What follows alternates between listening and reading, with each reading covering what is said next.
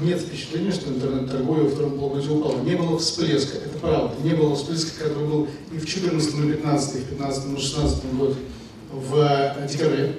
Совсем ни у кого.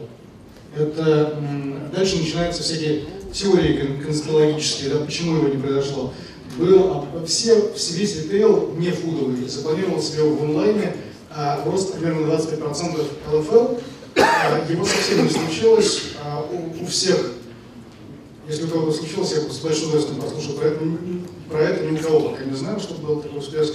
Не у всех прошло абсолютно ровно, декабрь оказался совершенно обычным, январь при этом не упал, оказался абсолютно обычным. То есть такой совершенно ровный-ровный тренд в течение второй, всей второй половины 2016 начала 2017 года. Другое дело, что, опять же, по ощущениям от общения с рынка, начало 2017 года лучше начала 2016 года. Нет зато того провала, когда люди потратили все абсолютно деньги в, на, на новогодние праздники, а, а после этого в начале следующего года денег у них нет. Провал не случился. Это тоже очень приятно. Но с другой стороны и волатильность прошла. Похоже на то, что вот те наши выкладки, которые мы делали вместе с Купи ВИП недавно в исследовании, они очень правильные, прекратилась вообще импульсная всякая покупка. импульсно покупать перестали, покупатель каждый раз проверяет цену, безумно популярными сервисы сравнения цен, это не только Яндекс.Маркет, сейчас много очень. Есть различные компании. ProAnalytics делает очень приличный сервис по сравнению цен, когда вы видите за долгое время динамику изменения цены. Перед продажами, например, видите, что цена, оказывается, была завышена, а потом специально занижена. Много таких сервисов получилось, и там миллионная посещаемость. Очень популярными стали вдруг в интернет, этого не было раньше, скидочные сервисы на продукты питания. Ну вот, кто-нибудь из вас сидящий в зале заходит на какие-нибудь сервисы типа скидка онлайн или что-нибудь такое, где есть вот один человек есть, да, отлично, где, например, выкладываются PDF а, из э, фудового ритейла, а, что у нас на московской значит, а, Ашан, Дикси, Метро, вот эти вот вещи PDF выкладываются, и туда заходит по 5-6 по миллионов человек в месяц смотреть на эти скидки. Вот видите, в зале только один человек заходит, а на самом деле 5-6 миллионов человек россиян в месяц заходит на только один такой скидочный сервис, а их несколько десятков россияне стали очень-очень чувствительны к цене. А, То есть люди активно экономят, э, э, доля, какая вот сейчас акционных э, товаров в обороте? Вы задаете вопрос, на который я точно не отвечу, я отвечу, что совру, очевидно. Обычного ритейла, доля акционных товаров, а у обычного ритейла не, не каждый день скидки, у обычного ритейла примерно 5-7%. Но это очень полпальца потолок, вы же понимаете, 5 разных бизнесов. А вот у e-commerce есть учетом этих скидочных. У офлайн ритейла на самом деле э, сейчас доля от 50% и выше, если я не совру, поэтому 5-7% это уже были очень-очень благополучные времена. А, что, что, что, буквально скидочные истории у большого онлайн-ритейла, у которого количество позиций исчисляется несколькими миллионами или сотнями тысяч. А, про что? А, офлайн. Про офлайн ничего сказать не могу, мы за онлайн отвечаем, простите, ради бога, Андрея, это другим коллегам. Нет, поэтому я Никита, Никита рассказывает про офлайн торговлю у них все. А у нас в офлайне, у нас вот конкретно моей компании офлайна обычно ну, порядка 7 даже процентов э, каких-то предметов находится в, в скидочной зоне, не больше. У нас очень жесткие договора с вендорами.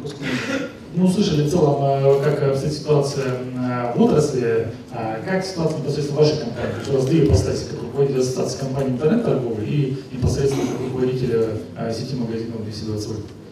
А, вы знаете, очень, к сожалению, есть грустный тренд, одновременно и грустный, и не грустный. Мы приходим в какой-то регион, после этого там через пару лет умирает все живое в нашем большом сегменте, и мы теряем своих оптовых клиентов в жутком количестве. При этом у нас очень растет и онлайн, и офлайн собственный одновременно. Но зато оптовая составляющая, мы очень большой оптовый поставщик в России, э, каждая, по крайней мере, третья дверь проданная в России, наверное, наша, а, этот сегмент, к сожалению, умирает. За последние два года рынок электроинструментов потерял не менее 30%, 30 торговых точек. А, на конец 2014 года торговых точек, торгующих электроинструментом, было 12 тысяч, сейчас их 8 тысяч примерно. Это очень большая потеря для рынка. А есть такие регионы, например, как Самара, Самарская область, там потери составили 45% в количестве торговых точек. Это не значит, что рынок сузился. Это значит, что, а, пришел Леруа Мерлен, безусловно, абсолютно.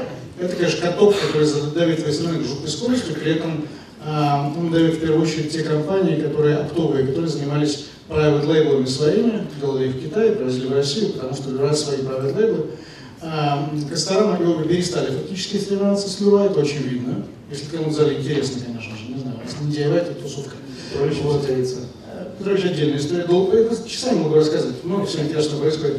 Вот. И, конечно, онлайн ритейл стал в э, нашем сегменте бизнеса совершенно другим, потому что два года назад представить, что крупнейшими, одними из крупнейших, конечно, игроков на рынке электроинструмента будут такие компании профессиональные, как Эльдорадо, ДНС и, предположим, там, Media Markt, например, но это страшно себе было не представить. Однако в онлайне именно Эльдорадо, например, у компании Керхер, вы все знаете продукцию Керхер, наверняка все слышали, Эльдорадо номер один у компании Керхер в России вообще.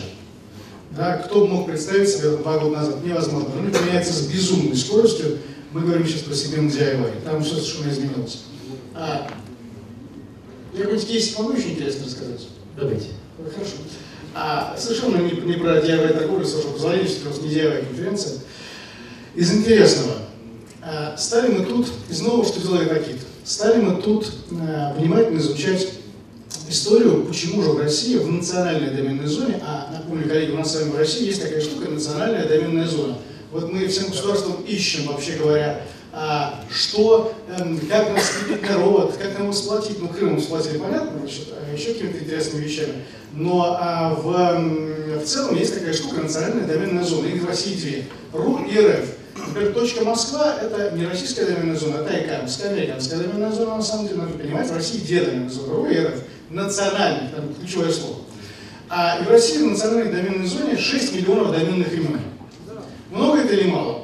При, при примерно сравнимом населении в Германии 16 миллионов доменных имен в национальной доменной зоне DE. Напомню вам, коллеги, даже amazon.com в Германии называется amazon.de. Почему? Потому что немцы привыкли покупать в национальной доменной зоне, для них важно. Как это получилось? Почему именно в Германии? Оказывается, в Германии есть замечательный закон, давно принят, что каждая новая компания, которая создается в Германии, каждая ООшечка или ООшечка по-нашему, обязана в течение года иметь доменное имя и сделать на нем сайт. Ну, не сайт-сайт, не озон.ру, не Юлмут, а сайтик обязан, на котором будут ее реквизиты, контролирующие органы, телефоны и так далее, и так далее. Простые вещи, которые нужны органу контролирующему и потребителю. Они все обязаны. И в течение года они все это создают. Когда у каждой булочной в Германии, это правда, у каждой булочной в Германии есть свой собственный сайтик, оказывается, что на сайтик заходят клиентики. И клиентики хотят купить булочку. И начинается логистика, мы тут же нанимаем какого-то Мухаммеда, который будет эти булочки носить в Германии, да, а, ближайшим людям. Мы тут же, оказывается, есть компании, которые приличные сайты делают. Тут же IT-инфраструктура дико вырастает. Логистика вверх, IT вверх, куча народ задействована из-за элементарного закона. Стали копать. Оказывается, в России есть такой закон. Вы не поверите, их даже два. Кто-нибудь может назвать меня, ну не из тех, кому я это сам сегодня говорил, а какие два вида деятельности, два вида бизнеса обязаны в России по закону иметь сайты? Не поверите, коллеги, ТСЖ, вы все можете зайти сейчас набить свой номер дома, все, все ваши ТСЖ имеют сайты. Если у вашего ТСЖ нет сайта, имеете право обратиться в специальный орган, подойти ко мне, я скажу куда. А, и банки. Два вида бизнеса есть, которые обязаны по закону, и никто не умер. Оказывается, там, правда, нет одной детали. Никто в российском законе не предусмотрел, что зона доменная должна быть национальной. Хотя, казалось бы, это так просто.